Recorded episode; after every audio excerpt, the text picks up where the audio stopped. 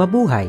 Ngayon ay Biyernes, Pebrero 17, taong 2023. Kayo ay nakikinig sa Balitang Pilipinas sa Tagalog.com. Sa ating pangunahing balita, oil tanker na may dalang mahigit 50 milyong pisong diesel na harang. Magnitude 6.0 na lindol, tumama sa Masbate. Matandang babaeng dinala sa punerarya, biglang huminga. Naharang ng Philippine Navy sa Katimugang Luzon ang isang oil tanker na may dalang 847,000 litro ng hindi dokumentadong diesel fuel na tinatayang ang halaga sa pamilihan ay 50 milyon at 800,000 piso sa May Corregidor Island. Ayon sa ulat ng Naval Forces Southern Luzon, ang BRP Lolinato Toong ang humarang sa MT Braleman 1 na may labing isang miyembro ng crew. Ang MT Braleman 1 ay unang nakita sa Cabra Island sa Mindoro at patungo sa Manila Bay. Agad na pinalayag ng BRP Lolinato Toong mula sa Lucena City sakay ang limang opisyal ng Bureau of Customs para isilbi ang seizure at detention warrant sa MT Braleman 1.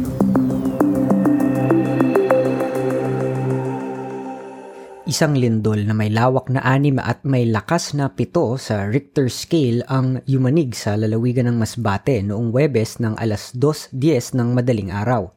Sinabi ng Philippine Institute of Volcanology and Seismology of EVOX na ang episentro ng lindol ay nasa 11 kilometro sa timog kanluran ng bayan ng Batuan. Nasira ang Masbate Coliseum at ilang mga kabahayan, subalit wala namang napaulat na malubhang nasugatan o nasawi sa lindol. Samantala, nakarating na sa bansa ang labi ng isang overseas Filipino worker na nasawi sa malakas na lindol sa Turkey. Iniuwi ni Nicole Abulad ang labi ng kanyang inang si Wilma Abulad Tekzan na may inulilang asawa sa Turkey. Si Nicole ay nagkataong nasa Turkey at bumisita sa kanyang ina nang maganap ang lindol. Ang 45 taong gulang na si Wilma na nagtrabaho bilang domestic worker sa Istanbul ay sumama sa kanyang amo sa Antakya para magbakasyon. Namatay rin ang amo ni Wilma sa lindol.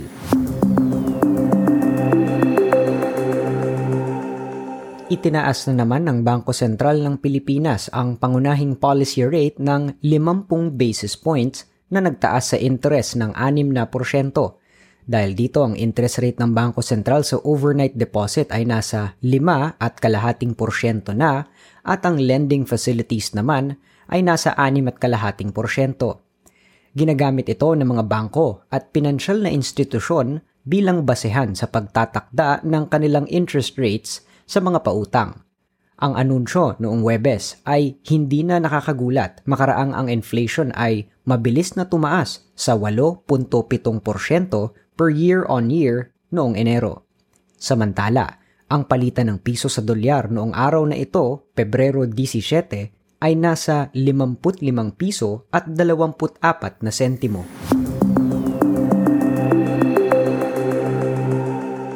Tumalilis agad ang isang barkong pangisda ng Vietnam makaraang mamataan ng Philippine Coast Guard o PCG na nangingisda sa Recto Bank. Naglalayag ang BRP Teresa Magbanwa sa Kalayaan Island Group para rondahan ng paligid nang makita ang sasakyang pandagat ng Vietnam na nagsasagawa ng long line fishing operation. Ang teknik na ito sa pangingisda ang kadalasang isinisisi sa kamatayan ng maraming uri ng mga lamang dagat. Niradyohan ng PCG ang barko at nagpalabas sila ng mga sigid, hull inflatable boats para magsagawa ng inspeksyon sa barko ng Vietnam nang bigla itong umalis sa Recto Bank. Nangyari ito ilang araw makaraang ang isa namang barko ng China Coast Guard ay nagtutok ng military-grade laser sa barko ng PCG na BRP Malapascua sa Ayungin Shoal. Bagaman at sinabi ng Chinese Foreign Ministry na ang laser na kanilang ginamit ay pansukat lamang sa bilis at distansya ng BRP Malapascua at walang intensyon na sakta ng mga crew ng barko ng Pilipinas, iginiit ng PCG na ang kagamitan ay naging dahilan ng pansamantalang pagkabulag ng kanilang crew at hindi anila sila nagsisinungaling.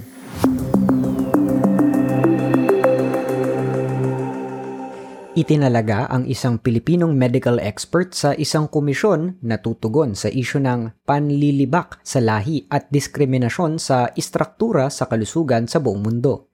Si Dr. Renzo Ginto ay kinilala bilang miyembro ng O'Neill Lancer Commission on Racism, Structural Discrimination and Global Health.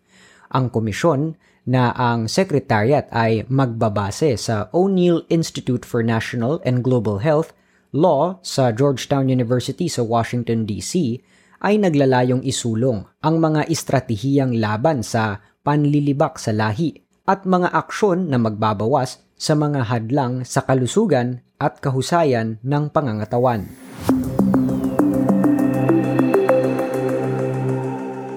Ibinunyag ng Department of Science and Technology o DOST na ang Pilipinong imbensyong agapay para sa rehabilitasyon mula sa stroke ay natanggap na ang kauna-unahan nitong international patent mula sa Singapore.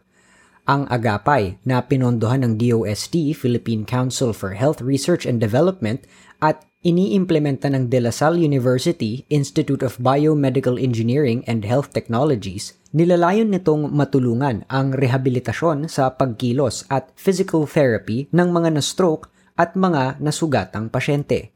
Ang pinakahuling prototype ng kagamitan ay napaaandar sa pamamagitan ng motor na may high-power direct current na nakakabit sa isang frame na maaaring i-adjust at isang magaang na frame na may nakakabit na biofeedback system at naitatala ang aktibidad ng ugat at muscle. Ang kagamitan ay maaari ring magsagawa ng aktibo at hindi aktibong ehersisyong pagkilos sa pamamagitan ng gamification gamit ang integrated haptics at graphical user interface. Sa kasulukuyan, wala pang robotic exoskeletons na ginagawa sa bansa ang paggawa ng kagamitang ito ay magbibigay sa mga Pilipinong pasyente ng alternatibo at makakayang opsyon at magtatakda ng batayan para sa robotic rehabilitation technology sa bansa.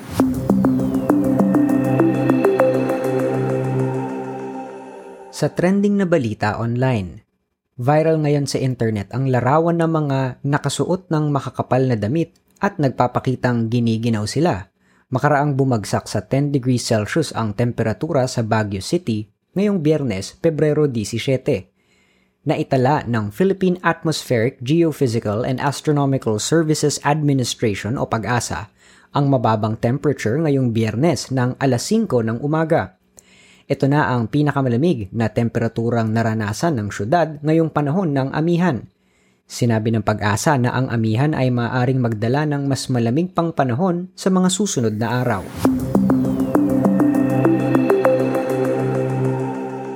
Sa palakasan, sa kauna-unahang pagkakataon sa pitong turnamento sa 2023 indoor season, nabigo ang pambato ng Pilipinas na pole vaulter na si Ernest John E.J. Obiena na makakuha ng anumang pwesto sa top 3 nagtapos siya sa ikasampu o panghuli sa Meeting International de Leuven sa Pransya noong Webes.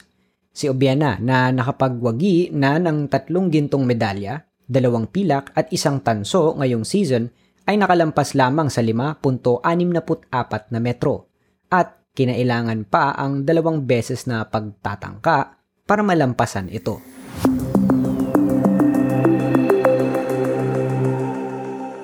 Sa balitang showbiz, sina Miss Universe 2018 Catriona Gray at aktor na si Sam Milby ay engaged na.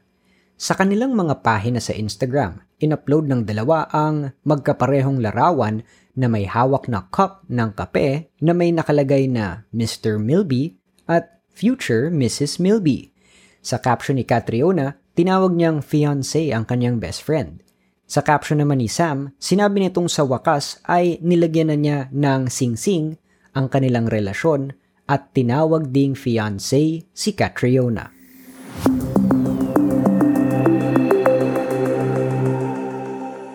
Sa balitang kakaiba, ang mga matatanda sa Estados Unidos ay kadalasang dinadala sa mga care home kapag hindi na maalagaan ng kanilang pamilya. Isang 82 taong gulang na babae ang natagpuang hindi na humihinga sa isang care home sa New York. Idineklarang patay na at inilagay sa isang body bag. dinala ang matandang babae sa O.B. Davis Funeral Homes para ihanda na sa pag mo bandang alaunay imedya ng hapon. Pero nagulat ang mag-eembalsamo nang ganap na alas 2.09 ng hapon. Biglang gumalaw at huminga ang matanda. Agad siyang dinala sa ospital. Nangyari ito ilang linggo lamang makaraang ang isang care home sa Iowa ay nagmulta ng 10,000 dolyar dahil sa kaparehong pangyayari. Ang matandang babae ay inilagay na rin sa body bag at dinala sa isang punerarya nang matuklasan ng mga manggagawa roon na humihinga ito. Ibinalik ang matanda sa care home kung saan namatay na siya ng tuluyan.